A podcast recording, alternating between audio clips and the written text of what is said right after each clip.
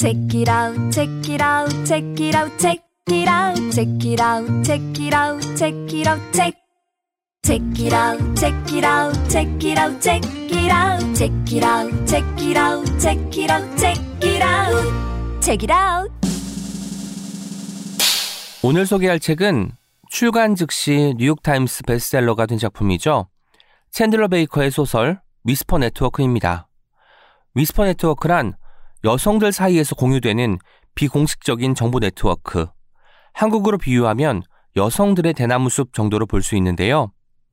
보통 자신이 종사하는 산업의 남성 권력자 중 성희롱이나 성추행 혐의가 있는 이들의 명단을 여성들끼리 은밀하게 공유하는 것을 일컫는 말이라고 합니다. 소설 Whisper Network는 이런 리스트의 존재를 전면에 내세우면서 지금의 현실과 완벽하게 맞아떨어지는 이야기를 보여주고 있어요. 소설의 배경은 유명 스포츠 의류 브랜드 회사인데요. 이 회사의 차기 CEO로 거론되는 남자에게 큰 문제가 있습니다. 바로 Whisper Network 명단에 이름이 오를 만한 행동을 여자 직원들에게 했다는 거죠. 소설은 이 남자와 함께 일하는 4명의 여성들의 관점에서 진행됩니다. 소설을 다 읽고 나면 영화 밤새를 볼 때의 전율을 느끼실 수 있을 거예요. 소설 위스퍼 네트워크가 궁금한 청취자분들은 지금 바로 예스24 모바일에서 위스퍼 네트워크를 만나보세요. 이 광고는 출판사 문학동네와 함께합니다. Check it out, check it out, check it out, check it out, check it out, check it out, check it out, check. Check it out, check it out, check it out, check it out, check it out, check it out, check it out, check it out, check it out. 안녕하세요. 책임감을 가지고 어떤 책을 소개하는 시간이죠. 바로 어떤 책임 시간입니다. 저는 브랜드시고요. 제 옆에 프랑스어 엄님과 켈리님 나오 계십니다. 안녕하세요. 안녕하세요. 켈리입니다. 네, 안녕하세요. 프랑스와 엄입니다. 아, 네, 반갑습니다. 아, 반갑습니다. 2주가 생각보다 빨리 와요. 오, 맞아요. 진짜 빨라요. 항상. 음. 저는 지난번 녹음 때는 초여름 같았는데 오늘 녹음은 한여름 같은 느낌으로 음, 왔습니다. 한여름. 오. 7월을 되면서 완벽하게 야 이제 여름이야 빼도 박도 할 수 없어 라고 이제 말하듯이 엄청 뜨겁잖아요 점심 때 그래서 땀도 많이 흘리고 샤워를 자주 하게 되는 그런 음. 생활이 이어지고 있습니다. 맞아요. 네. 아니, 그런데 너무 요즘에 움직이고 싶은 맞아요. 마음을 주는 멋있는 컨텐츠가 있어가지고 그쵸. 저- 저희가 지금 움직이고 싶은 네. 네. 퍼님이랑 둘이 막 흥분하면서 얘기했었는데 네, 유일하게 제가 이 프로그램을 본다고 얘기를 거의 처음 하기도 했지만 네. 그 얘기를 했을 때 유일하게 반응을 어, 해주신 아, 분이 그래요? 역시 우리는 취미가 통한다. 아. 켈리님이셨군요. 네, 네. 요즘 골 때리는 그녀들이라는 완전 재밌어요. 골 때리는 그녀들 제가 맞춰볼게요. 네. 골 때리는이라는 그 말이 있지만 골이 그 골이 아니야. 음. 목표할 때 골이고 축구할 때 축구. 골인 것 같아. 그래서 축구. 볼을 차는 사람들, 축구를 하는 여자들 네. 이런 콘텐츠인가요? 네, 여성 연예인들 그러니까 아, 뭐 개그맨들이나 배우분들 아니면 모델분들이 팀을 이뤄서 지금 경기를 하고 계세요. 네, 예능 프로그램이고 네. SBS죠? 네, 네. 제가 지난 게- 명절에 파일럿 때부터 맞아요. 챙겨봤었거든요. 아. 저도 저도 그때 보고서 막 어 이거 계속 빨리 그러니까요. 공식으로 했으면 어. 좋겠다 본방 했으면 좋겠다 했는데 그 3개월 동안 훈련을 음. 받으셨더라고요. 어, 아, 진짜로. 제대로 찍으려고? 네, 그리고 이 참여하시는 분들이 정말 진심이에요. 완전 아. 진심. 어, 그래서 이게 예능이라 막 웃기려고 하고 뭐 이런 게 아니라 진짜 열심히 게임을 하거든요. 근데 그 모습이 너무 너무 감동적이고 뭐 막 약간 같이 운동하고 싶은 그런 마음 들죠. 맞아요, 혹시 김민경 맞아요. 분도 계신가요? 김민경님이 그분은 파일럿 때 안 나오셨거든요. 네. 근데 이번에 투입됐는데 정말 진짜 네. 근데 운동 너무 잘하시는 것 같아. 너무 모든 멋있는 운동을 분이에요. 어떻게 그렇게 사격도 하는 거 봤는데 너무 잘하시고 그렇죠, 저도 그거 봤어요. 무서울 정도야.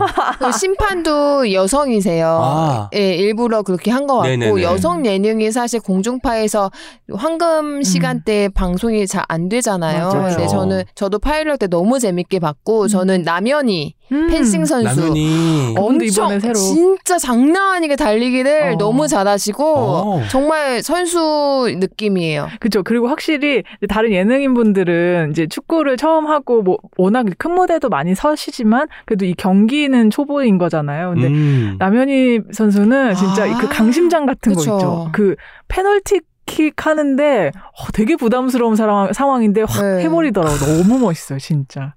진짜 그런 되게 다양한 여성들의 모습을 볼 수 있다는 게 그렇게 음. 진짜 때로 나와서 여자들이 네. 몸을 움직이고 막 그래서, 승부욕을 예. 불태우는 게 네. 진짜 같이 막 흥분하게 되는 그래서 게 저희가 있어요. 김원비 작가님한테 연락해서 축구 책이라고 축구단 만들자 여성 축구단. 어, 책이라고 축구단 하자. 하자고 어제 여기 카톡으로 켈리님이랑 얘기했는데 음. 김원비 작가님 또 이제 며칠 있다 만나신다면서요. 네네 제가 얘기 좀 네. 전해주세요. 예, 의사를 구단주 잘 해주시겠어요? 구단주? 구단주 불현듯님. 구단주가 해야 될 역할이 뭐죠? 돈. 아, 돈 회식? 회식한 회식하게 회식은 제가 만들어. 더 좋아하니까. 회식하고 뭐 팀복 아, 같은 거. 맞춰주시고 저희가 옹기종기 이제 책이라우스도 해서 청취자분들하고 작가분들 역대 출연했던 음. 자- 여성 네. 작가님들 해서 축구단 만들어서 네. 좀 골대에 있는 광부님들도 그녀 모시고. 감독님 아, 그쵸 광부님. 광부님 당연하죠 어. 청취자들 네. 그러니까 아니 너무 흥분된다. 진짜 어. 벌써 말만 해도 무슨 대회에 나갔어 지금. 어 지금 대회에 나가서 우리 다 자리에 앉아가지고 막. 응원하고 있고 음. 이런 느낌이 드네요. 아 그러니까요. 지금 그 프로그램에 단 한 가지 아쉬운 네. 점이라면 그 해설분인데 그분 나올 때마다 음. 흐린 눈으로 보고 있어요. 그냥. 해설? 네. 아, 그래, 공 음. 찰때 이제 어떻게 아니 하고 있다? 경기 경기 해설 경기 경기 해설. 캐스트를 어, 그니까. 네, 예. 남자 개그맨이랑 네. 남자 아나운서가 하는데, 하는데 너무 제가 예, 좀 아, 아쉽죠. 아쉬워요. 그 여성 여- 개그맨이 했어도 오, 너무 네. 좋지 않았어요. 감독도 다 남자인데 감독은 음. 많지는 않겠지만 여성 음. 감독도 네, 찾으면 네. 코치 그럼요. 중에서 있을 것 같았는데. 해설자나 캐스터 다 네. 그 여성이 뭐 못할 이유가 없는. 영역이니까. 음. 네. 아 너무 너무 재밌어요. 음. 진짜 감동도 있고 막 어, 진짜 다양한 감정들이 왔다 갔다 하는 그런 특- 프로그램이에요. 예, 특별히 좋아하는 선수 아, 저는 차, 차수민 차수미 차미네이터 모델분인데 네. 약간 쇼커트에 아이쿠. 표정이 정말 카리스마 있고 원래 약간 운동도 많이 하신대요. 아 약간 몸을 몸싸움을 무서워하지 않는 아. 스타일. 아니 그러면 거기서 뭐 모든 사람이 다 남현희 선수처럼 네. 운동을 잘하는 사람들은 아닐 거 아니에요. 아까 모델분도 말씀하셨지만 운동을 처음 시작하는 분도 네. 이제 그쵸. 거기에 들어가기도 하고 할 텐데 그분들의 성장도 엿볼 수 있겠네요. 맞아요. 완전 그- 기량이? 피멍이 들어서 아. 모델분은 몸이 재산이잖아요. 한예진 뭐 이런 분들도 맞아. 이제 완전히 이제 승부 근성이 엄청 높으신 거죠. 피멍이 들고 이거 나 아. 꼭 이기고 싶다. 다 이런 마인드예요. 그러니까요. 장난이 아니에요. 그러니까. 응. 우아하고 호쾌한 여자 축구 2가 나올 것 같은 느낌인데요. 아, 너무 갑자기 흥분했어요. 네. 지금. 뭔가 이- 이걸 얘기만 하는 것으로도 이렇게 흥분할 수 있나요? 오늘 본방이거든요. 어. 저는 거의 재방송으로 봤는데 저희 아. 아들도 축구를 시작한 지 지금 3개월 차인데 아. 골 때리는 그녀들 지난주에 저랑 잠깐 조금 보더니 재밌는 거죠 본인도 어, 어. 어쨌든 재밌죠. 본인보다는 잘하니까 음, 초등학교 1학년이니까 그래서 오늘 꼭 가서 본방을 시청할 예정입니다. 아, 와 네. 좋네요. 네. 그리고 시청률이 좀 나와줘야 이게 좀 롱런할 수 있으니까 그렇죠. 우리가 다 본방 사수를 할 필요가 있을 것 같습니다. 네.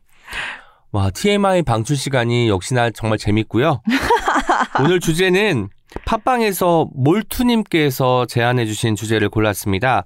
이 책은 선물하기 딱 좋겠다. 아, 라는 네. 주제를 가지고 왔는데요. 네. 저희가 지난 주제가 어린 시절에 나에게 선물하고 맞아요. 싶은 책이었는데 어, 선물 책을 남에게 건네는 행위가 되게 음, 의미가 있잖아요. 이 네. 책이 당신에게도 꼭 맞아야 되고 그리고 이 책도 좋아야 되고 뭐 이래서 어, 선물에 대한 관심을 좀 표현해 주신 것 같아서 반가웠어요. 선물하면 사실 어려운 것 같아요. 우리가 만약에 그 사람을 잘 알고 있으면 그나마 책 선물을 하기 괜찮은데 책을 읽는지 안 읽는지 읽는다면 어떤 장르를 읽는지 이런 정보가 하나도 없을 때 어, 어렵죠. 무턱대고 야 좋은 책이야 읽어봐 할 수는 없는 노릇이잖아요. 그래서 책 선물은 뭐 하기 어려운 선물 중에 하나라는 생각이 듭니다. 그래서 제가 그냥 선물 뭐 모두에게 다 좋은 선물 좋은 책은 있을 수 없다고 생각을 하니까 음, 음. 뭐 어떤 특정한 어떤 상황이나 인물을 정해서 선물을 하면 어떨까 싶어서 저 같은 경우에는 책을 별로 안 읽는데 이야기의 재미에 푹 빠지고 싶은 사람에게 추천하고 싶은 책, 오, 선물하고. 싶은 책 이렇게 가지고 왔습니다. 음, 그리고 방금 우리가 골 때리는 그녀들. 그녀들 이야기를 했지만 연결이 될 것 같아요. 저는 사극하면 아직까지도 가장 먼저 기억나는 게 대장금입니다. 어.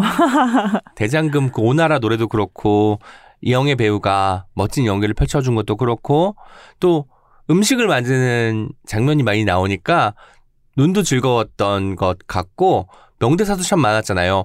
홍시 맛이 나기에 홍시 맛이 난다고 어. 했는데 왜 홍시 맛이 나냐고 물으신다면 홍시 맛이 나기에 홍시 맛이 난다고 했을 뿐 이게 반복되면서 뭔가 시청자들의 심금을 울렸던 그런 장면들 떠오르는데 이 책을 읽으면서 대장금을 봤을 때만큼 어떤 희열 같은 게 오. 느껴졌어요.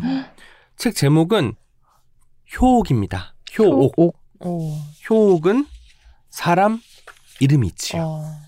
효옥이라고 하니까 효옥은 사실 이름은 뭐 그렇게 우리가 효도할 때 효자와 구수록자를 음. 지은 써서 지은 이름이고요.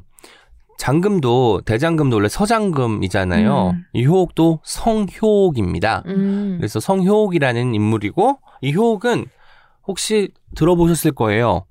성산문, 음. 성산문의 딸이에요. 아. 그런데 성산문에게 딸이 있었어도 몰랐지만 이 딸의 이야기가 어떻게 펼쳐질까? 그리고 옛날에는 아시다시피 뭐 조선왕조 실록이나 이런 사료 같은 데에서는 그 위정자들을 중심으로 역사가 기록되어 있기 때문에 아마 자료 찾기가 굉장히 어려웠을 것 같다는 생각이 드는 거죠. 그러게요. 근데 이 책을 읽고 제가 확신을 한 것은 대장금 때와 똑같이 역사 속에 가려진 인물들이 발굴될 때 그 역사가 다르게 보인다는 것이었어요. 음. 왜냐면 그 사람의 눈으로 당대 현실, 당대 상황을 바라보니까요. 저는 역사를 일종의 하늘 별자리처럼 생각을 하는데 어떤 인물을 그 중심에 두느냐에 따라서 그 별자리가 다르게 보이는 것 같아요. 음. 그래서 보통은 뭐 왕을 중심으로 아니면 뭐 충신을 중심으로 역사가 기술이 된다면 뭐 사람들이 거의 뭐 언급하지 않은 인물을 중심으로 두었을 때 그 별자리는 조금 다르게 음. 보일 것이고 별자리에서도 뭐 우리가 북두칠성이나 카시오페이와 같이 많이 발- 반짝이는 별들만 주목할 게 아니라 그 옆에 있는 그 곁에 있는 어딘가에 있는 별들도 주목할 음. 수 있게 되는 것 같다는 생각이 듭니다. 너무 멋진 표현이네요. 감사합니다. 별자리. 이 효옥을 쓰신 분은 전군표라는 작가님인데 정보가 없어요. 1954년 강원도 삼척에서 태어났다. 54년? 54년이면 어, 그러게요. 나이가 좀 있으시네요. 지금 거의 이른이 음. 다 되는 나이죠. 연세죠. 음. 행정고시 합격한 이후 오랜 시간 공무원으로 살았다. 오. 어쩌면 뒤늦었다 할 나이 쉰이 훌쩍 넘어 역사와 문학의 재미에 빠져 글을 쓰기 시작했다. 효옥은 그의 첫 소설이다. 첫째. 너무 멋지다. 와. 공무원으로 계속 근무하시다가 와. 은퇴 후에 쓰신 건가 봐요, 그러면. 그렇죠. 은퇴 후에 진짜 멋진 분이네요. 제가 이제 그 보도 자료 같은 것을 보니까 연필로 쓴 초고가 아. 천매가 넘었대요. 천매. 처음에, 어. 그러니까 이제 연필로 그 연- 원고지나 이런 데 쓰는 게 훨씬 더 편한 세대일 수 음. 있잖아요. 그러다 보니까 초고를 썼는데 천매가 넘어가지고 음. 보통은 장편 소설이 600매, 700매 정도 한다고 했을 때 쳐내는 것도 중요했을 것이고 음. 와. 어떤 부분을 더 부각시킬 것인가도 이제 출판사와 많은 이야기가 있었을 것 같습니다. 3년이 넘는 시간 동안 수정하고 보완하고 하는 3년. 시간을 거쳤다고 해요. 아, 대단하시다. 아마 지금 작가로서 제 2의 인생을 시작하셨을 텐데 엄청 기쁘지 않을까라는 생각도 들어요. 그, 러네요 오, 너무 멋지네요, 진짜. 그리고 첫 소설이 가려진 인물, 뭐 세종대왕이나 이순신이 아니라 그니까. 난생 처음 듣는 인물을 데리고 글을 전개했다는 게 굉장히 또 의미가 있는 것 같습니다. 사실 이 책은 조선왕조 실록의 딱 한 문장에서 출발했다고 해요. 난신 성산문의 아내 차산과 딸 효옥은 운성 부원군 박종우에게 노비로 주고 어, 노비로? 효옥이 노비가 된다는 그런 뭐 말이잖아요. 거기서 출발을 하는 소설이라고 해요. 그렇구나. 실제로 조선왕조 실록에는 효옥이란 이름이 두 번밖에 나오지 않는데요. 거의 어, 살은 없고 뼈대만 살짝 있는 곳에 살을 붙여가지고 만든 팩션이라고 볼 수 있을 것 같습니다. 음. 성산문이 어떤 사람인지 혹시 아시나요?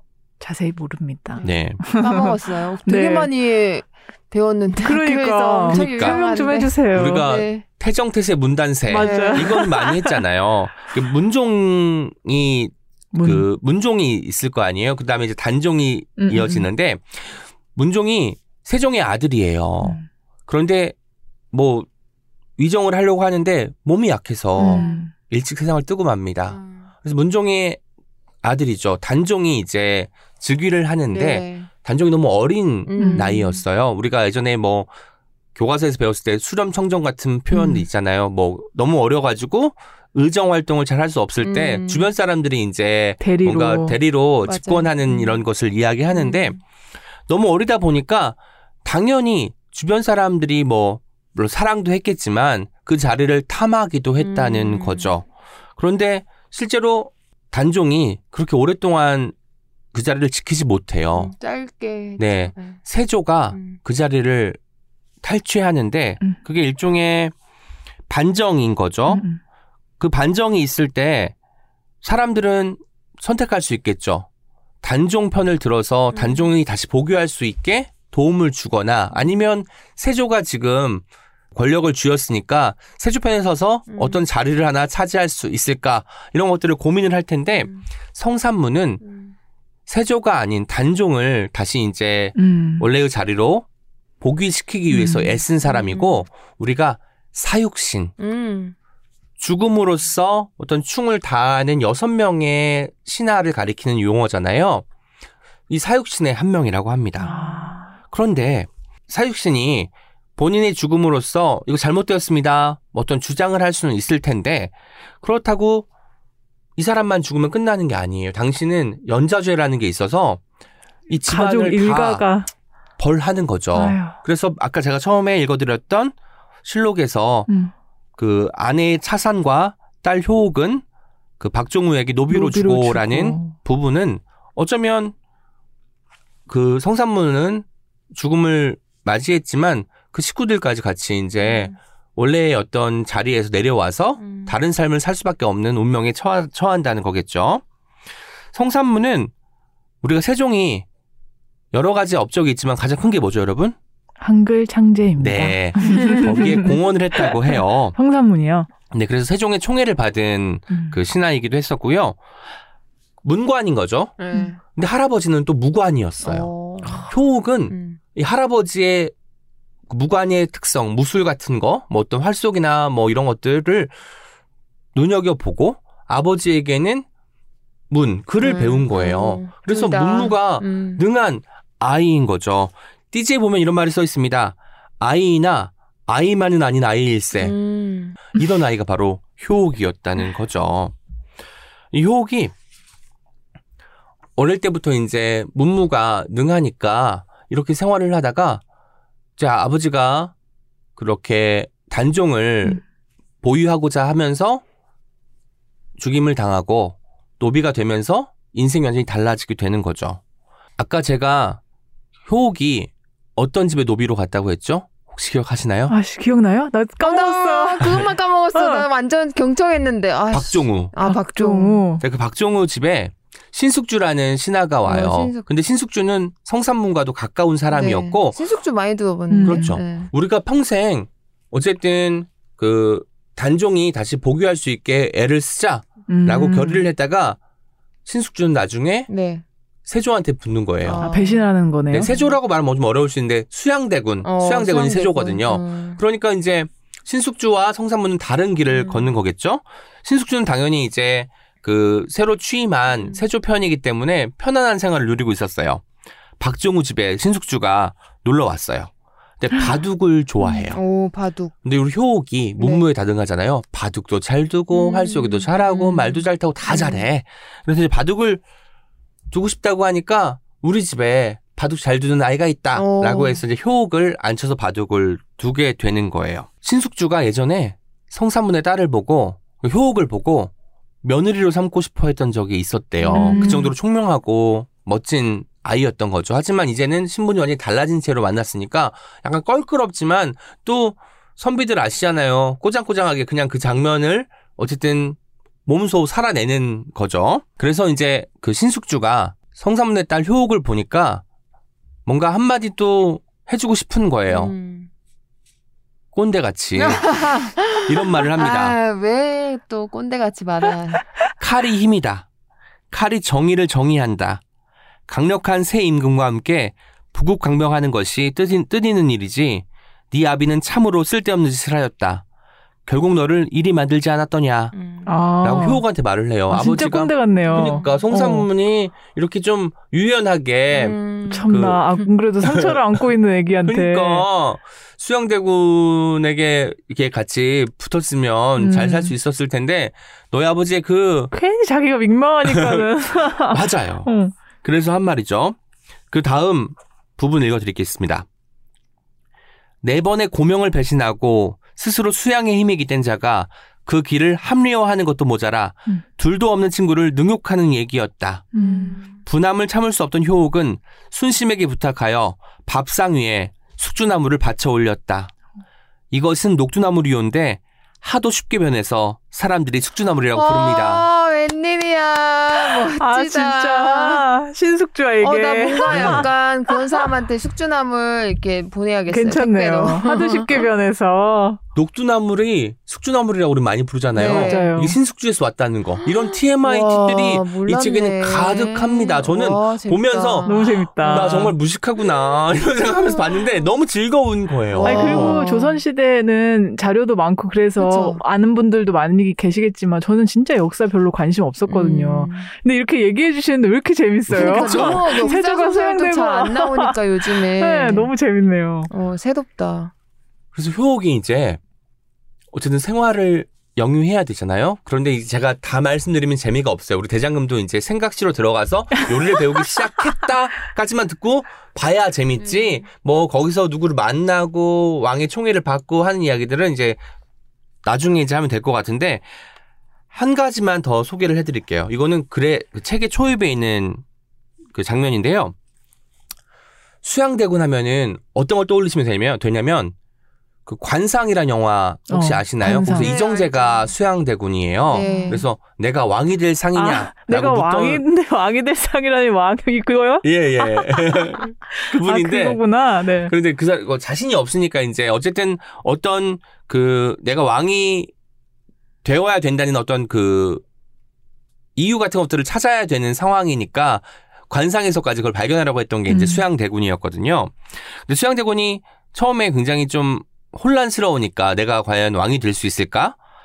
일종의 그 점쟁이를 음. 궁으로 불러들여요. 근데 이 점을 보는 사람은 그 눈이 하나밖에 없었다고 합니다. 수양대군이 좀 못마땅한 거죠. 이런 말을 합니다. 두 눈 다 가지고도 세상을 보기 어려운데 음. 어찌 한 눈으로 앞날을 촌탁할까? 그 점을 보는 사람의 이름이 기백이에요. 음. 기백이 감히 외눈을 지릅뜨고 수양을 한번 찌르듯이 쳐다보았다. 대군마마, 일목요연이란 말 들어보시지 않으셨습니까? 음. 먼 날을 보는 데는 차라리 외눈이 낫다 싶습니다만 일목요연이 어. 한일자잖아요. 눈 하나잖아. 음. 이런 말들이 오. 이제 넘쳐나는데 뭔가 예전에 초등학교 때, 중학교 때 무협지 보면 멋진 말들 좀 많이 어. 나오잖아요. 그때 어떤 순간들이 또 하나하나 스멀스멀 기어 올라오면서 이 책은 뭐 역사의 어떤 한 장면을 가지고 시작을 했지만 정말 그 시대에 살았던 감나 물려들은 어떤 삶을 살았고 그리고 우리가 팩션이라고 하면은 사료와 그리고 작가의 상상력이 가미되어서 이야기 전개되잖아요. 이것이 어떻게 결합될 수 있을지 그래서 그 가려졌던 이야기들이 어떻게 수면 위로 올라올 수 있을지를 보여주는 책 같습니다. 음. 게다가 보통은 성공하는 이야기 그리고 뭐 어떤 왕좌를 차지하는 이야기 이런 식으로 우리가 어떤 성취감을 느낀다면 다른 방식으로도 어떤 사람의 일생을 이야기하면서 그 시대에 어떤 질문을 던질 수 있구나 이게 가능하구나라는 생각이 든 게 또 이 효옥이라는 책이었어요. 살짝만 스포하자면 효옥은 손재주도 좋아서 아까 뭐 바둑도 잘 두고 어. 활쏘기도 잘했잖아요. 나중에 은세공을 해요. 은, 은세공. 음. 그래서 그 세공을 하는데 이런 장면들도 얼마나 은세공 같은 것도 묘사 같은 게 치밀하게 됐겠어요. 그렇구나. 뭔가 그 장면을 보고 있는 것 같은 느낌이 들어서 참 좋았고 제가 그래서 이 책을 달고 나서 이건 대장금처럼 음. 드라마나 영화로 만들어져야 된다. 만들어줘야 된다. 은세공 이런 것도 얼마, 얼마나 예쁠 거 아니에요. 그쵸. 아마 보는 것도 즐거울 음. 그런 소설이고 더 많은 인물들, 역사의 베일에 가려진 인물들이 이렇게 목소리를 낼 수 있는 작품들이 음. 등장했으면 하는 바람도 생겼습니다. 어, 너무 신나는 네. 얘기네요. 그리고 진짜. 역사 소설이라고 하면 되게 분량이 많을 거라고 예상이 되는데 생각보다 그 천매를 음. 쓰셨는데 굉장히 많이 줄이신 것 같아요. 분량이 아주 많아 보이지 않고 저희 또 켈리님이 계시니까 그 효옥이라는 글자에 켈리가 켈리를 어. 누가 썼는지도 그러네요. 갑자기 궁금해지네요. 써 있나요 앞장에 캘리그라피 작가님? 사실 제가 네, 보고 나서 네. 너무 신기해서 지인한테 문자도 보냈었는데 어. 글씨 고은이 어. 고은이 이름이 아, 제 비슷하네요. 친구 중에 고은이가 있는데 캘리그라피 작가는 아니지만 네네. 오, 고은이. 심지어 이 책의 TMI는 추천사에서도 계속됩니다. 장성남 시인께서 추천사를 음. 쓰셨는데 음. 성산문 이름이 좀 독특하지 않아요? 음. 왜 성산문인가 했더니 성산문이 태어났을 때 그 이제 어머니인지 아버지인지 하늘에서 나왔느냐라고 세 번 묻는 소리가 들렸다고 해요. 그래서 세 번 물었다고 해서 산문이 어, 되었다고 산문. 합니다. 나왔느냐. 아. 나왔느냐 나왔느냐 나왔느냐. 아. 재밌다. 역사가 우리가 큰 뼈대를 알고 살들을 하나하나 알아갈 때 재미있는 것 같아요. 네. 우리가 뭐 학교에서 공부할 때는 다 외워야 되고 음. 순서를 좀 늘어놓아서 어떤 게 먼저 있었는지 이, 이 일의 결과로 어떤 일이 음. 벌어졌는지를 암기하다 보니까 음. 재미가 없는데 이런 어떤 그 숨겨진 이야기들을 하나하나 들춰보면서 그 당시의 삶을 좀 떠올려 보니까 역사가 재미있는 것이구나. 음. 어떤 식으로 공부하든 간에 역사의 중심으로 들어간다는 것은 내가 알려고자 하는 마음이 있으면 즐거울 수밖에 없구나라는 네. 생각이 드는 책이었습니다. 저 너무너무 궁금한데 그래서 효옥은 행복해지겠지나요? 지겠죠? 어떻게 되는지 너무 살짝 힌트만 좀 주세요. 효옥은 음. 행복합니다. 아, 다행이다. 행복하고 네. 박정우의 집에서 나오나요? 나옵니다. 아, 네. 아, 나왔으면. 좋겠어. 네. 네, 노비가 웬 말이야. 음. 지금 이렇게 능력 있고 어, 멋있는 여성이. 제가 지금 여기 다른 등장인물들을 거의 말 안 했잖아요. 효옥과 이제 뭐 그 로맨스가 싹트는 아, 인물들도 있어요? 있는데 와, 재밌겠다. 제가 그 이야기는 드리지 않았습니다. 왜냐면 그 이야기를 안 해도 충분히 재밌잖아요, 벌써. 어, 그래서 그쵸. 아마도 역사 소설 좋아하시는 분들은 당연히 좋아하실 거고, 음. 그리고 책을 재미가 책에서 가장 중요한 부분이라고 생각하시는 분들, 그리고 page turner라고 하죠. 네. 한 자리에서 한 쭉. 권을 음. 슥 읽고 싶으신 분들, 효 추천하겠습니다. 와, 아, 진짜 영화 만들어줘도 너무 네. 재밌겠네요. 뭐 앞으로 이제 쌀국수 먹을 때 숙주나물 효옥을 또 생각할 것 같습니다. 예, 신숙주 네. 빨리 변한다. 신숙주. 나중에 아는 척 좀 해야겠습니다. 좋네요. 네. 네, 그리고 두 번째로 제가 오늘 가지고 온 책은, 어, 굉장히 읽고서, 음. 어, 약간 재밌기도 했고, 사랑스럽기도 했고, 여러 가지 감정이 드는 책이었어요. 그래서 음, 켈리님이 이제 이 주제로 하자고 하면서 네. 앞에다가 어떨 때 선물하고 음. 싶은 책, 어떤 사람한테 선물하고 싶은 책 이렇게 뭔가 컨셉을 정해서 소개해도 좋을 것 같다고 말씀을 네네. 해주셔서 제가 가지고 온 책을 저는 광부님들을 생각하면서 음. 고른 책입니다. 광부님들한테. 하고 싶은 이야기가 책 제목이에요. 어. 네, 불현듯님 한번 읽어주시죠. 당신이 잘 되면 좋겠습니다. 네. 어. 그래서 저는 이렇게 선물할 때 책 제목이 그 사람한테 주는 어떤 메시지면 더, 더 감동할 때가 음. 있잖아요. 그래서 광부님들이 잘 되면 좋겠 다. 그리고 네, 불현듯님, 켈리님이 잘 되면 좋겠다. 피디님도 네. 그- 그래서 그런 마음으로 가지고 왔습니다. 김민섭 작가님의 새 에세이고요. 김민섭 작가님이 뭐 인문사회 이쪽으로 책을 많이 그쵸. 쓰셨는데 아마 에세이 분야도 구분된 책은 처음이지 않나 싶어요. 음. 단독 소설은 처음일 것 같아요. 저번에 음. 저도 함께 참여한 책이죠. 그 책장이 고향에서 나왔던 내가 너의 첫 문장이었을 때 이건 함께 썼으니까요. 네, 단독 저서도 이제 첫 에세이인데 카피가 이래요. 세상에 지친 당신을 위로하는 작고 선량한 재치. 작고 작고 선량한 재치. 네. 저희도 약간 추구하는 방향, 작은 음. 이야기, 음. 선량한 이야기, 선량한 사람들, 재치 있고 싶다. 그래서 요 카피도 너무 저는 좋다고 생각이 들었는데 김민섭 작가님의 삶을 보면 딱 맞는 표현이 아닐까 음. 싶은 생각도 했고요. 작가님하고 제가 동갑이에요.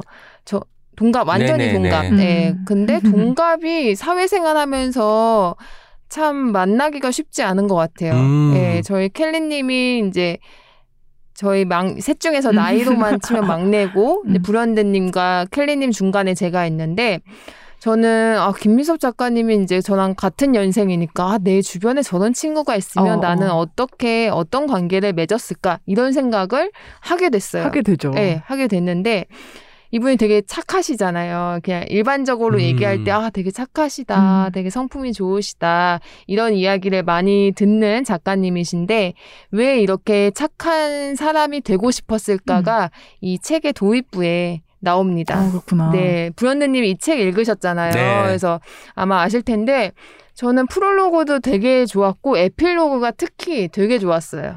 그리고 에필로그. 프롤로그 네. 쪽은 또 한 가지 재밌는 게그 광부님들이 읽고 마치는 그 놀이 같은 것을 하셨어요. 왜냐면 이게 이제 블라인드. 그 책 시사 같이 해서 근데 뭐 읽자마자 이 선함 느껴지고 네, 뭐 특이한 아, 성을 가진 네. 작가 김민석 친구도 작가님이다. 나오니까 네. 아마 또 맞히신 것 같습니다. 네. 그래서 저는 이 에세이를 막 재미있을까 이런 기대는 안 하고 읽었는데 전 재미도 굉장히 있었고 제가 김민섭 작가님하고는 페이스북 이제 팔로잉을 하고 있어서 그간의 생활들 음. 뭐 작가로서 요즘에 어떻게 생활하시는지 겪는 에피소드 등을 얼추 알고 있었어요. 근데도 아는 이야기들이 책 속에 많이 등장하는데도 불구하고 저는 제- 되게 음. 재밌게 읽었고 두 분 93년생 김민섭 찾기 프로젝트 어, 그쵸. 아시죠? 기억나죠. 알죠. 네. 많은 분들이 아시겠지만 또 모르는 독자분들이 있으실 것 같아서 조금 소개를 해보면 작가님의 페이스북에서 시작돼서 언론에도 공개가 됐던 에피소드인데 이 책의 굉장히 중심이 되는 음. 에피소드입니다. 이 책의 표지가 또 비행장이잖아요. 네. 예. 그러니까요. 저는 지금 예. 책을 표지를 좀 깊이 들여다봤는데 표지가 이렇게 분홍 톤에 예쁘잖아요. 네. 아, 공항인가 보다, 할주론가 보다 했는데 되게 흐리게 박으로만 맞아요. 비행기가 조그맣게. 오른쪽 맞아요. 상단에 네. 표현이 되어 있어요. 그게 너무 네 절묘한 부분이었어요. 그래서 뭔가 저는 어, 표지가 뭐 처음에는 이제 책 내용을 모르고 음. 책 표지를 써 이게 어디지? 어, 근데 비행기가 나중에 비행기를 발견했고 네. 이 책에 이제 네 가지 주요한 챕터가 있는데 장마다 이게 비행기 티켓으로 음, 또 디자인을 그렇구나. 하셨어요. 그래서 저는 이 책의 디자인도 굉장히 칭찬을 하고 싶은 생각이 있었고 김민석 작가님은 그 브런드님처럼 평소에 여행을 그러니까 브런드님은 출장으로는 많이 가지만 정말 완전한 여행으로는 잘 가시지 않잖아요. 네네. 김민석 작가님도 평소에 여행을 안 하시는 편이라서 언제고 혼자 여행을 해봐야지라는 로망을 품고 2017년 코로나 터지기 전이죠. 2017년에 후쿠오카 땡처리 왕복 항공권을 삽니다. 땡처리. 네, 비용은 10만 8,300원이었어요. 어, 오, 잘 사셨네요. 네, 저렴하게. 근데 작가님의 두 아들이 있었는데 둘째 아이의 눈수술이 음, 음. 그 떠나시는 일정이랑 겹친 거예요. 음, 하지만 너무 오랫동안 이제 기다리고 많은 이제 생각을 했던 여행이기 때문에 이제 아내분이 그래도 다녀와라 괜찮다 이렇게 이야기를 했지만 또 마음 편하게 또 여행 다녀오실 수는 없으니까 음. 그 항공권을 취소를 합니다. 근데 취소를 하려고 보니까 취소 수수료를 제외하면 18,000원밖에 남지가 않는 거예요. 그래서 구매 금액의 20%도 안 되는 금액을 돌려받기엔 아쉬웠고 음. 그래서 차라리 이 티켓을 누군가에게 양도를 하자라고 생각을 합니다. 그래서 양도 조건을 항공사 직원한테 물어봤어요. 했더니 1번 대한민국 남성이어야 된다. 2번 이름이 김민섭. 음. 3번 여권에 있는 영문 이름의 스펠링이 띄어쓰기까지 완전히 같아야 같아야. 한다고 아. 이렇게 이야기를 듣고 이제 작가님이 자신의 페이스북 계정인 나는 지방대 시간 강사다 그 페이지에 글을 올립니다. 김민섭 씨를 찾고 제가 후쿠오카 왕복 항공권을 음. 드린다고. 음. 근데 그래서 그 페이지에 이제 팔로워들이 좀 있으니까 이 글이 이제 공유가 되기 음, 시작했어요. 그래서 몇 몇 번 이제 뭐 한 2, 3일 동안 뭐 쪽지도 오고 댓글도 많이 음. 달리고 이랬는데 어떤 두 개의 쪽지가 날라오게 됩니다.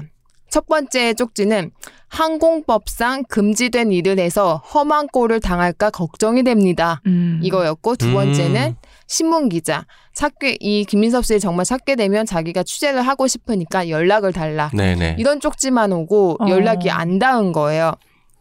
그래서 이제 작가님이 어쨌든 금지된 일 걱정이 되니까 또 자세하게 알아보니까 일종의 편법 같은 건데 항공권에 한 번 입력된 국적과 성별 이름은 건드릴 수가 없대요. 음. 하지만 출국 3일 전까지는 여권의 발급 번호는 변경이 가능하다고 음. 하는 거죠. 음. 그래서 이제 여권 분실해서 뭐 재등록하는 케이스가 있기 때문인데 그리고 또 재미있는 포인트가 있어요. 이 작가님의 게시글에 또 댓글이 하나 달리는데요. 바로 김민섭 작가님과 동갑인 남궁인 작가님이었죠. 이 남궁인 작가님의 댓글이 책에 전문이 있어요. 근데 너무 저는 진지하지만 웃겨가지고 조금 읽어드리려고 합니다. 김민섭 작가님, 이 프로젝트의 성공은 확률적으로 불가능합니다.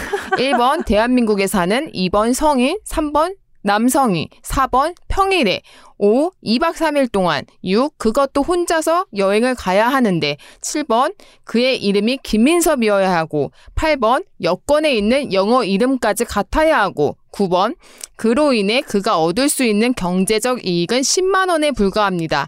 그런 사람은 전 세계에 존재하지 않습니다. 굳이 그런 글을 다 썼어요. 그러니까 넘버링까지 해가지고 그 글을 달아가지고 또 이 책에 또 실리게 어. 되는 우리의 또 남궁인 작가님 참 아, 정말. 특별하십니다. 두 분이 같이 출연할 때가 갑자기 떠올라요. 네, 생각나요. 정말 다른 두 분. 네. 그래서 이 글을 읽은 김민섭 작가님은 포기를 했을까요? 절대 안 하죠. 네, 그래서 음. 바로 이런 대댓글을 답니다. 그럼에도 불구하고 기다리는 것이 인문학의 역할이겠죠. 음. 저 같은 사람은 잘 모르겠지만. 음. 네. 그리고 작가님은 본인이 이제 신문에 연재하고 있는 지면에도 김민섭 씨를 찾는다는 이야기에 글을 또 올립니다. 그리고 드디어 3일 후 한 통의 쪽지가 옵니다. 음. 93년생 디자인을 전공하는 김민섭 씨였어요. 음. 졸업 전시 비용을 모으기 위해서 휴학 중인 25세 청년이었던 거죠. 이분이 보낸 메시지의 전문도 책에 있는데 어. 되게 또 멋져요. 그렇죠. 네, 한번 읽어 드릴게요. 짧게. 저는 휴학생이고 더 맞는 분이 있다면 그분이 먼저입니다. 혹시 가게 되면 작가님에게 도움이 되는 어떤 미션을 하고 싶네요. 음. 네, 그래서 작가님은 이분께 항공권을 드리기로 약속을 했고 또 다른 쪽지도 받게 되는데 이거는 많은 분들이 좀 모르실 음. 수도 있을 것 같아요. 한 고등학교 교사 선생님이셨는데 만약에 김민섭 씨를 찾게 되면 여행 경비 30만 원을 지원하고 싶다. 음. 왜냐하면 자기가 학교에서 아이들을 가르치는데 대부분 집이 어려워서 시간이랑 비행기표가 있어도 경비가 없어서 여행을 음. 쉽게 가지 못하는 못할 수도 있겠다는 생각이 들어서 조심스럽게 제안을 하신 거죠. 작가님은 이 두 통의 쪽지를 받고 신이 나서 이제 프로젝트가 성공 했다는 음. 소식을 또 알리고 많은 분들이 자기 일처럼 이제 기뻐하신 거죠.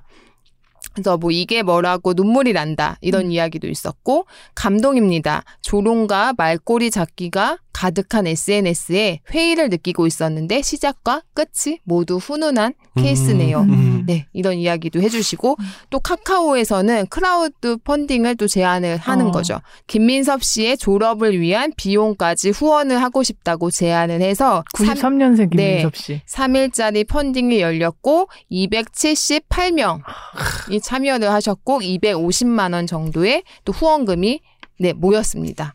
도대체 이건 어떤 마음들일까요? 진짜 많이 그러니까요. 생각하게 되죠. 네, 저도 이때 막 김민섭 작가님이 페이스북에 올리고 뭐 성공했다, 뭐 기사 나오고 음. 막 이런 것들을 네, 되게 네. 이제 지켜봤었는데 와 너무 멋지다는 생각도 했고 이게 2017년 너무 저희 되게 저는 한 그쵸. 1, 2년 전 음. 얘기거든요. 얼마 안 된 얘기. 서남이 다른 서남을 또 불러드리는 광경이어서 정말 들을 때마다 뭉클한 것 같아요. 맞아요. 저 사연은. 그리고 모두가 여기에 되게 진심이었다는 게 맞아. 맞아요. 김민섭 작가님도 이 프로젝트를 어떻게든 반드시 성공시키고 싶은 마음이었던 음. 거잖아요. 네. 그래서 막 칼럼에도 쓰고 홍보 되게 그쵸. 열심히 하시고 어, 그 마음이 진짜 많은 사람들 되게 음. 설레게 기쁘게 했던 것 같아요. 네. 그때 그- 기억이 나요. 10만 원이라는 액수가 누군가한테는 그게 큰 돈이 아닐 수 있지만 김민섭 작가님은 거기서 어떤 연결의 가능성을 본 것 같아요. 아마 민섭 작가님께서 지금 한 10년 동 정도 계속 집중하고 계신 주제 중에 하나가 연결. 연결일 텐데 음. 어쩌면 그 연결의 가능성을 타진할 수 있었던 음. 계기여서 평생 동안 아마 잊지 네. 못할 추억이 되지 않았을까 싶습니다. 그래서 이제 본인은 10만 원이 이 제붕 날아가는 게 아까워서 음, 누군가에게 양도를 그러니까. 해주면 좋겠다고 했던 그 작은 사건들이 이렇게 많이 퍼지게 네. 되고 사람들의 그 선의 선의를 또 받게 되고 음. 이것들이 알려지면서 또 많은 사람들이 감동을 했는데 이 이야기들이 굉장히 이 책에는 구체적으로 음. 처음과 끝이 나와 있습니다. 작가님이 예전에 대리사회로 이제 유명해지셨잖아요. 그래서 네. 대리사회를 쓰고 난 후에 많은 강연회에서 이런 이야기를 들었다고 하- 해요. 그냥 당신이 잘 되면 좋겠다고 생각했어요. 어. 그래서 이 말을 93년생 김민섭 씨한테도 이야기를 해드렸고, 음. 또이 책의 전체적인 뭐 이제 독자한테 또 이제 이 책을 통해서 당신이 잘 됐으면 좋겠다고 또 전달을 하시는 거죠. 음. 저는 이 방송을 통해 청취자분들한테도 여러분들이 당신이 잘 됐으면 좋겠다는 메시지를 또 음. 드리고 싶어서 음. 이 책을 갖고 왔어요. 당신이 잘 됐으면 좋겠습니다. 네. 그래서 이 메시지보다 누군가한테 힘이 되는 음. 게 있을까 싶은 생각도 들더라고요. 상대를 진짜 잘 되게 하는 건 아니잖아요. 그쵸. 어떤 이렇게 약간 축복의 말일 음. 텐데, 근데 이 말 자체에 진짜 힘이 있는 것 같아요. 맞아요. 그렇죠. 그 마음을 전달하는 것만으로도 음. 진짜 잘 될 가능성이 좀 열리는 느낌. 그렇죠. 그 93년생 김민섭 음. 씨한테 어떤 졸업 전시에 펀딩이 뒤따라온 것은 애초에 씨앗은 김민섭 작가님의 그 이 마음인 거잖아요. 그쵸. 이런 마음을 옆에서 보면 다른 사람들을 움직이고 음. 싶게 하는 것 같기도 하고요. 제가 말씀하시니까 떠오르는 일화가 있네요. 김민섭 작가님이 이번 책이 나오고 나서 저한테 연락이 온 거예요. 책을 직접 만나서 주고 싶다고 말씀을 하셨는데 사실 제가 그날 좀 일정이 빽빽한 날이어서 이제 그 빈 시간이 한 시간 정도인데 그것도 이제 김민섭 작가님이 행사가 끝나는 곳과 거리가 조금 있는 음. 곳이었어요.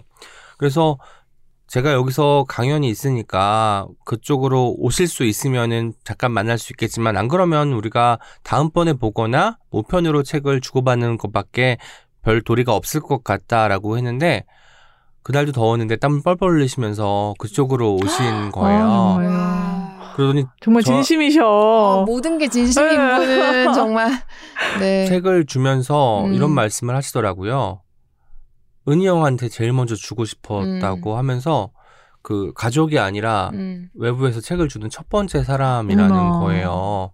당연히 또 사인은 은희 형이 잘 되면 음, 좋겠습니다로 음. 해줬는데 그때 사실 그 전에 아 오늘 일정도 빡빡한데 음. 이런 생각을 했던 저 음. 자신이 너무 별로인 거예요. 별로다. 별로지? 나 어떡해. 어. 하지만 그때도 그 고마움을 품고 집에 돌아오면서 아. 이 책을 읽기 시작하는데 음. 정말 민- 김민섭이라는 사람이 오롯이 느껴지는 음, 것. 같고 에이, 맞아요. 우리가 네.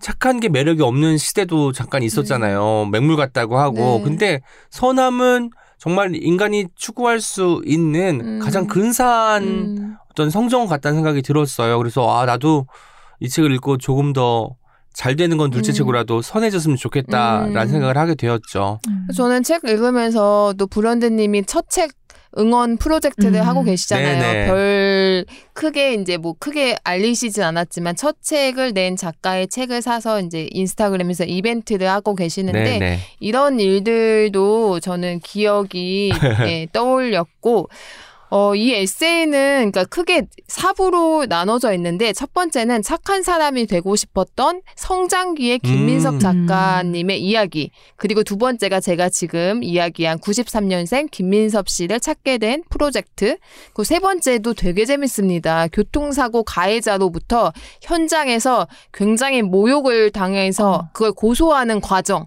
고소. 그, 어, 고소를 아. 하고 그것들 어떻게 뭐 증인을 누구한테 맞아, 부탁하고 맞아. 거절당하고 아이고. 근데 자꾸 증인해 주신 분들 분한테 괜찮다고 하는데 자꾸 택시 아저씨한테 밥을 사고 싶다는 음. 얘기를 끊임없이 책에 나오고 마지막 저기 에필로그에도 그런 얘기를 하세요. 그래서 정말 이분은 정말 이렇게 어 거짓말 못할 것 같은 음, 사람, 빈말도 네, 못하시고. 빈말 못하는 사람인 거죠. 음. 그 고소가 약간 소심한 고소예요. 뭐냐면 네. 정말 상대 그 가해자를 벌 주고 싶다라기보다는 이렇게 선하게 매일매일을 열심히 사는 사람들이 당할 수밖에 없는 상황들이 참 많잖아요. 그렇죠. 이런 상황들이 좀 적어야 되지 않겠느냐. 음, 그렇죠. 한번 전복이 네. 필요하지 않겠느냐의 맞아요. 어떤 고소여서 통쾌함도 있었고 그 중간 중간에 그 이 에피소드들이 또 뭉클하기도 하고 참 그랬던 네. 그 소재입니다. 저한테는. 뭉클한데 재미도 있어요. 저는 맞아요. 약간 이 고소 얘기는 잘 자세히는 몰랐기 때문에 책을 네. 통해서 알게 됐는데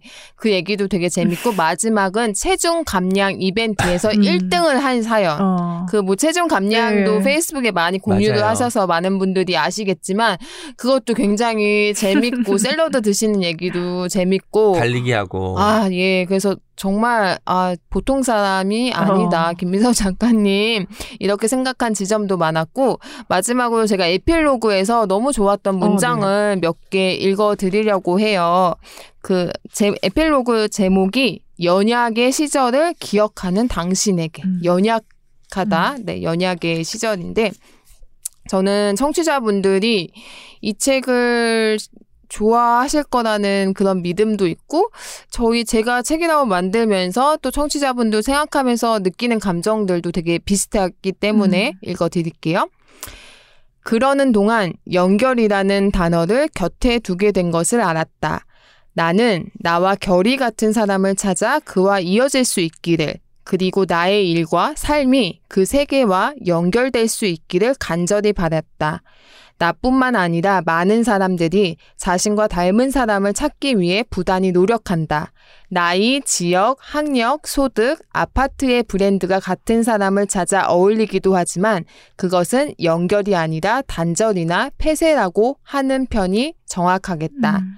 우리에게 중요한 것은 오히려 삶의 지향이나 태도다. 서로가 같은 곳을 바라보고 있다는 믿음만큼 느슨하면서 동시에 단단한 연결의 고리는 없다. 그건 어쩌면 선함의 감각이라 해도 좋을 것이다. 음.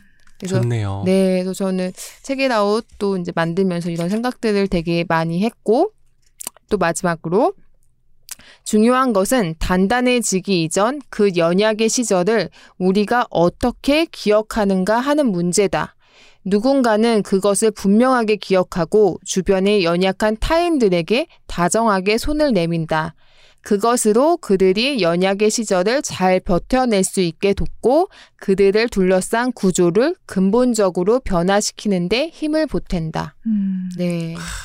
그래서 이게 이제 작가님이 이 네 가지 큰 에피소드를 통해서 또 하고 싶은 이야기, 또 음. 독자랑 연결이 되면서 그런 선함의 가치, 네, 이런 이야기를 하고 싶지 않았을까 하는 생각이 들어서 만약에 이제 연약의 시절을 보고 음. 보내고 있는 책이라고 청취자분들이 있다면 음. 이 책을 읽고 굉장히 아 이런 사람 아직 있어 이런 용기도 받고 위안도 될 것 같아요. 음. 이거는 저희가 오늘 주제가 선물하면 좋은 책이잖아요. 본인에게 선물하기 참 좋은 책 어, 같아요. 나한테. 왜냐면 이 작가가 나한테 말해주는 거죠. 당신이 잘 되면 좋겠습니다. 그리고 독자와 저자도 일종의 연결이잖아요. 그러니까 당신이라는 이 2인칭의 대명사가 어쩌면 나를 지칭하는 것일 수도 있으니까 그걸 생각하면 나한테 선물해도 좋을 책이 아닐까 네. 그런 생각이 드네요. 네. 저는 그 연약이라는 단어를 말씀해 주시는 부분을 듣고 자꾸 삶의 태도를 생각하게 되는데 왜 우리가 어떤 시절을 지나오면 네. 아 내가 잘해서 지나왔고 음. 나는 이제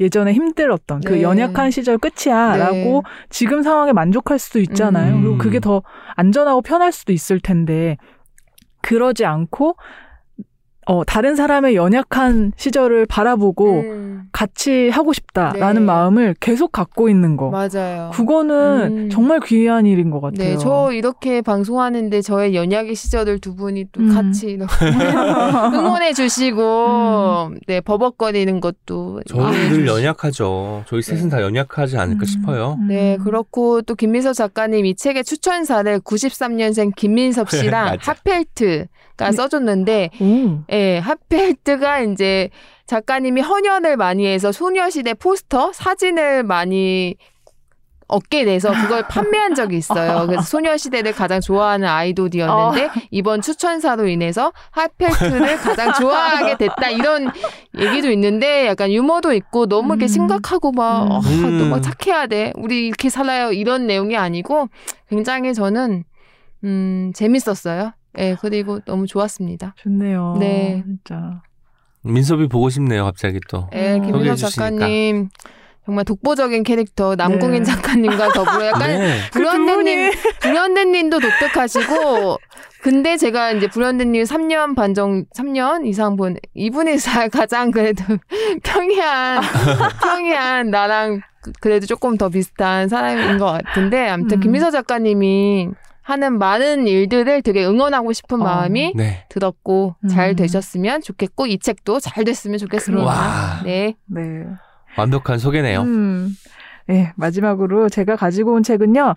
사샤 세이건의 우리 이토록 작은 존재들을 아, 위하여입니다. 음. 작은 존재. 네. 오늘도 다 작은 존재에 대한 그러네요. 이야기인 것 같아요. 음. 음. 혹시 저자의 이름을 보고 딱 느낌이 오지 아, 않나요? 칼 세이건. 그쵸. 음. 그 코스모스의 칼 세이건과 음. 앤드루안의 딸. 네, 맞고요. 음.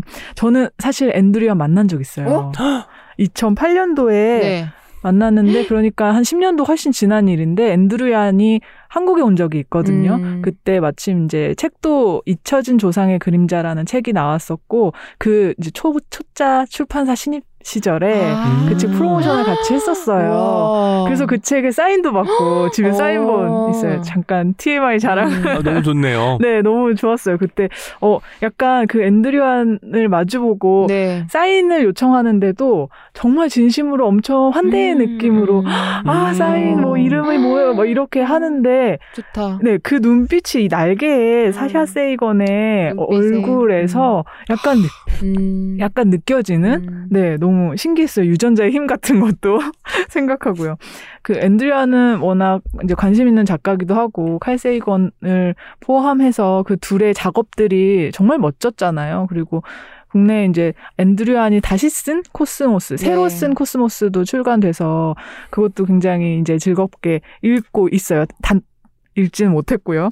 네, 그런데 그의 그들의 딸인 이제 사샤 세이건의 첫 책이라고 해서 안 읽을 수가 없었는데 어, 작년에 한 인터뷰에서 앤 드루얀이 이런 음. 말을 하- 하더라고요. 이제 인터뷰어가 앤드류안에게 물어요. 당신이 생각하는 이제 칼 세이건의 음. 업적은 무엇이냐라고 음. 해서 앤드류안이 이제 막 이런저런 얘기를 하고 다시 질문을 하죠. 그럼 칼 세이건이 생각할 때 앤드류안의 업적은 뭐라고 할 것 같으냐? 음. 라고 물었더니 이제 앤드류안이 바로 대답은 못하고 아 글쎄요 나의 가장 위대한 업적 그런 건 아직 대답할 수가 없을 것 같다. 어. 하지만 가장 만족하는 나의 음. 업적은 말할 수 있을 것 같다라고 하면서 그 업적은 내가 칼을 사랑했고 어. 그가 나를 사랑했고 지금 우리 가족이 서로 사랑하고 있는 것이다라고 와. 답을 하는 거죠.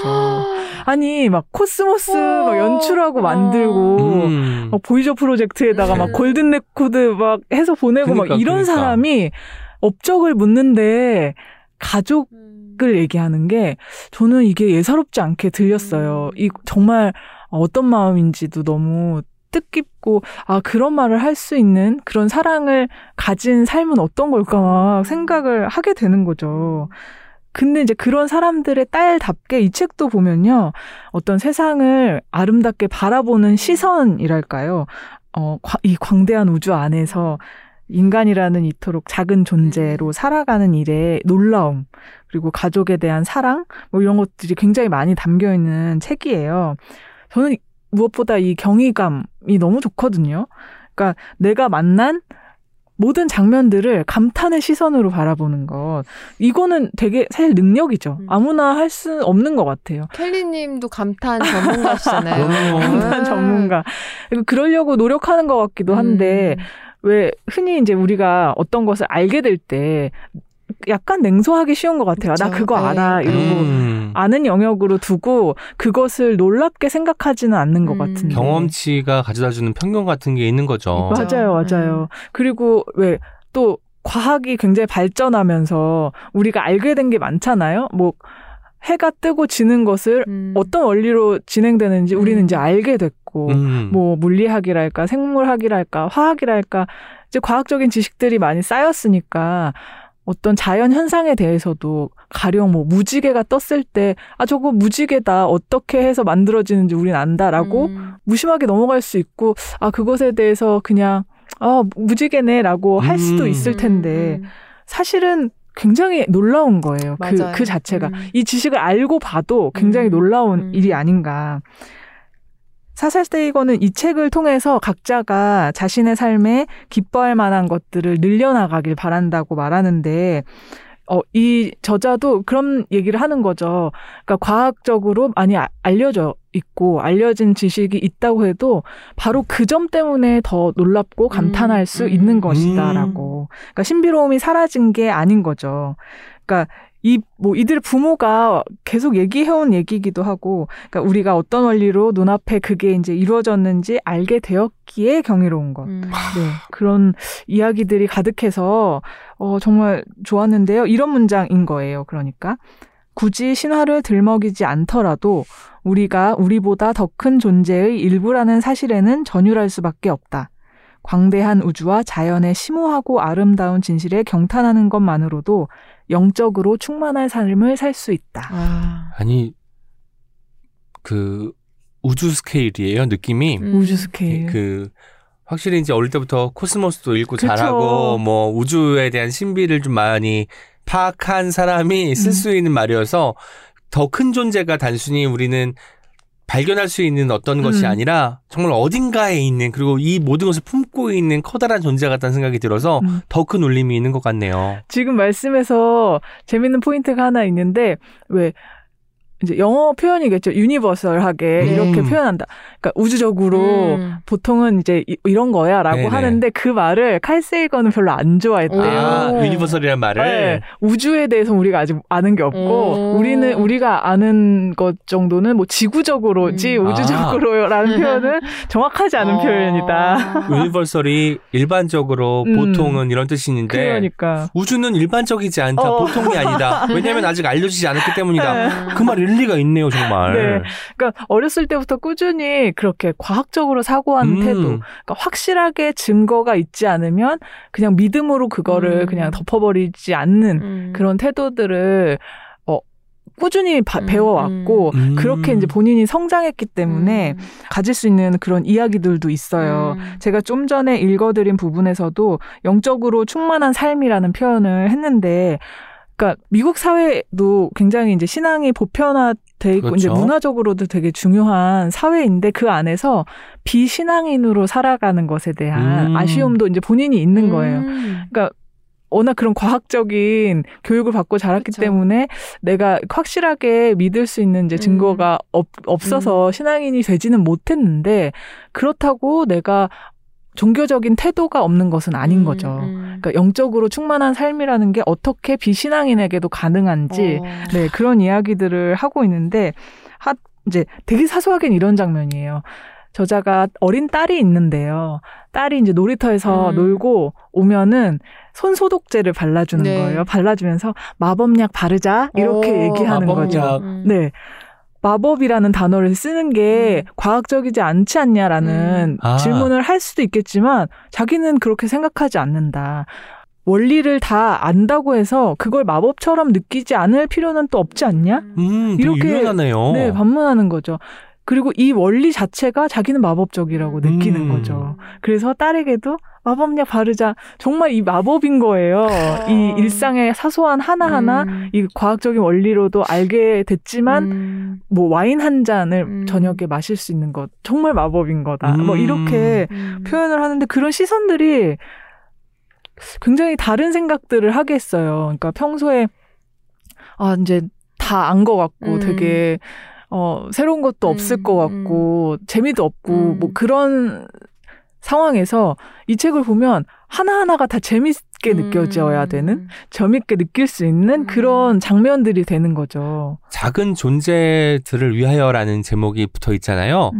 음. 우리가 작은 존재라는 것을 인정할 때 주변에 있는 작은 것들이 눈에 들어오기 시작할 것 음. 같아요. 그러면 음. 좀 재미가 있어지거든요. 음. 왜냐면 항상 큰 것만 바라보고 큰 꿈만 가져왔던 사람들이 비로소 작은 것에 눈길을 주기 시작할 때 삶이 조금 흥미진진해지는 것 음. 같거든요. 네, 맞아요. 그리고 내가 큰 꿈을 가지고 내가 큰 것만 향해 간다고 해도 사실 이 지구라는 별과 우주적으로 보면 지구라는 별과 나라는 존재는 작을 수밖에 없거든요. 티끌에. 불과하니까. 네. 그러면 우리가 다 같이 진짜 이 지구의 몇 억만 년의 역사에서 보면은 잠깐 점으로도 표현 안 되는 짧은 맞아요. 시간을 음. 지나가는 우리 음. 존재들이 음. 그래도 이 삶을 얼마나 경이롭게 음. 바라볼 수 있는지를 음. 계속 계속 얘기하는 거죠. 이야기 듣고 있는데 어제 정세랑 작가님 환경주의자 네. 어, 나오셨잖아요. 그런데 정세랑 작가님의 태도와도 굉장히 맞닿아 있는 부분이 참 많다는 생각이 들고 있습니다. 맞아요. 아, 진짜 내가 겸허해지는 그런 느낌도 있고요. 그리고 겸허해야 하는 음. 부분도 음. 분명히 있는 것 같아요. 어, 앤드류안의 코스모스는 칼세이건의 코스모스에 비해서 조금 더그 지구 환경이나 음. 그 환경에 영향을 끼치고 있는 인간 문명에 대해서 많이 문제의식을 담고 있거든요. 그 부분, 그 변화와 앤드류안의 영향을 아마 사샤 세이건이 굉장히 많이 받지 않았을까 이런 생각도 하고 어떤 자기의 얘기를 하면서도 굉장히 다양한 풍요로운 그 교양과 지식, 과학적 음. 지식들을 담고 있어요. 그러니까 아까 그 아이에게 손소독제를 발라주다가 어떤 이제 과학적인 지식으로 넘어간다든지 그런 것들이 있어서 굉장히 지적인 책 읽기이기도 하고, 네, 아 진짜 너무 부러운 거예요. 그러니까 태어났는데 음. 아빠가 칼세이건이 아, 저도 이거 조금 앞부분 조금 읽었는데 첫 장부터 저는 아 부럽다. 그쵸. 약간 솔직히 그런 감정이 안 될 순 없더라고요. 네네. 네. 이 저자가 태어났을 때, 어, 이제 본인이 직접 기억은 못 하겠죠. 근데 이렇게 말을 했다더라라고 음. 하면서 기록한 게, 이제 칼세건이 이 딸을 음. 딱 안아들고, 지구에 온 것을 환영해라고 어, 했다는 거예요. 좋다. 그러면서 본인은, 아, 이 전통을 자기도, 자기의 자식들, 음. 자식들에게 물려주고 싶다라는 부분도 있는데, 아, 진짜 너무 부럽죠. 음. 그런 토양 위에서 그리고 어, 사실은 그런 토양 위에서 어떤 다른 삶이 될 수도 있잖아요. 근데 그쵸. 딱 이런 삶을 이런 음. 시선을 가지고 있는 음. 삶이라는 게또 음. 굉장히 좋은 점인 것 음. 같아요. 어떤 나도 막 그래서 아, 아버지의 업적을 뛰어넘겠어 막 이런 음. 야망이라든지 음. 아니면은 뭐 그쵸. 더 많은 걸 이루고 싶다라는 그런 쪽이 아니라 네. 어, 이 내가 갖고 있는 이 음. 정말 경이로운 음. 삶에 대해서 이야기하는 사람이 됐다는 것. 네. 네. 음. 그 점도 참 멋진 점인 네. 것 같아요. 저는 이게 책 제목에서 우리 쉼표 이토록 작은 존재들을 위하여인데 사실 그냥 글자도 보면 그냥 우리 빼도 조- 음, 이해될 텐데 맞아요. 우리를 굳이 쓴 이유가 네. 지금 켈레님이 소개하는 그 이야기에 우리라는 표현이 굉장히 또 많이 들어갔거든요. 음, 보통 음. 책을 보면 뭐 나, 네. 너 음. 뭐 이러는데 우리라는 음. 걸 굉장히 강조하고 싶었다는 게 너무 느껴지는 맞아요. 책인 것 같아요. 음, 인간이라는 존재가 그냥 작은 존재인데 하지만 혼자 있는 존재는 아닌 음. 네, 음. 그 부분을 정확히 가리키고 있는 것 같아요.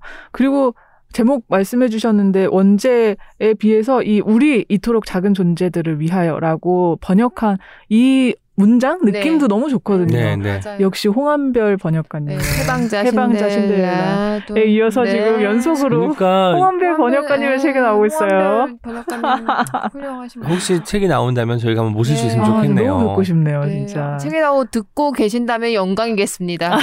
정말 영광일 것 같아요. 네. 저는 이 책을 약간 요즘 같은 때에, 그러니까 뭐 뭔가 할 수 있는 것도 되게 줄어들고 막 무기력하고 음. 안 좋은 소식만 막 계속해서 들리잖아요. 이럴 때 이 책을 펼쳐들고 좀 어, 삶의 경의를 느낄 수 있으면 좋겠다는 음. 생각을 했어요. 그래서 조금 답답하거나 음, 우울한 시절을 음. 지나고 있는 분들과 함께 이 책을 읽고 싶어서 음. 네 가지고 왔습니다. 네. 아.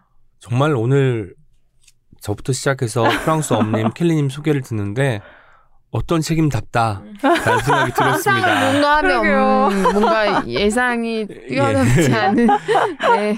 세 권의 책에 등장하는 인물 혹은 이 책의 저자들은 유연한 고집쟁이 같아요. 음. 오, 그러니까 유연한 고집쟁이. 내 뜻을 향해서 그 앞으로 나아가는 것은 그치지 않으면서 뭐 필요할 때는 누군가의 힘도 빌리기도 하고 음. 다른 사람들에게 도움을 주기도 하면서 그렇게 사회에 섞여 들어가면서 나의 신념을 좀 구축해 나가는 사람이 아닐까라는 생각이 들었고요. 세권다다 작은 존재에 대한 책이에요. 음. 그렇죠? 음. 네. 그런데 작은 존재들을 위한 선물 같은 책이기도 하다는 음. 생각이 들었습니다. 작은 존재들을 위한 책. 네. 네. 작- 작고 연약한 존재들. 음, 그러니까. 네. 그런 존재들을 계속 바라보고 음. 우리가 그런 존재들이라는 것을 기억하는 것도 진짜 중요한 것 같아요. 많이 중요하죠. 우리는 뭐 다른 존재가 아니잖아요. 네. 저는 그 말이 계속 많이 생각나는 게 네. 정유정 작가님이 네. 인간 이 어떤 개인들에게 너는 되게 특별해 이런 음. 얘기를 너무 많이 한다. 음. 근데 특별하진 않다. 고유성은 있으나 어. 음. 저는 그 말이 너무 좋거든요. 어, 그러니까 그쵸. 음. 누가 아 나를 특별하다고 음. 얘기했을 때그 음. 말이 뭐 뜻깊기도 하지만 되게 불안하기도 하잖아요. 그쵸.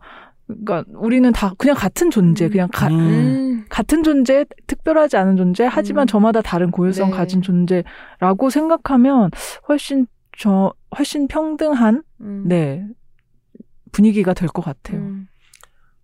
아까 효옥 소개하면서 제가 띠지 문구 읽어드렸잖아요. 아이나 아이만은 아닌 아이일세라는 구절이었는데요. 오늘 세 권의 책 소개를 하고 보니까 작은 존재이나 작지만은 않은 존재일세 오, 오. 라는 문구가 떠올랐어요. 와. 세 권의 책이 그 청, 책이라 청취자분들에게 선물 같은 책이 되었으면 좋겠습니다. 얼쑤 이런 거. 저희는 또 2주 뒤에 새로운 기획과 멋진 책들과 함께 돌아오도록 하겠습니다. 여러분, 2주 뒤에 또 만나요. 안녕. Check it out, check it out, check it out, check it out, check it out, check it out, check it out, check. Check it out, check it out, check it out, check it out, check it out, check it out, check it out, check it out, check it out.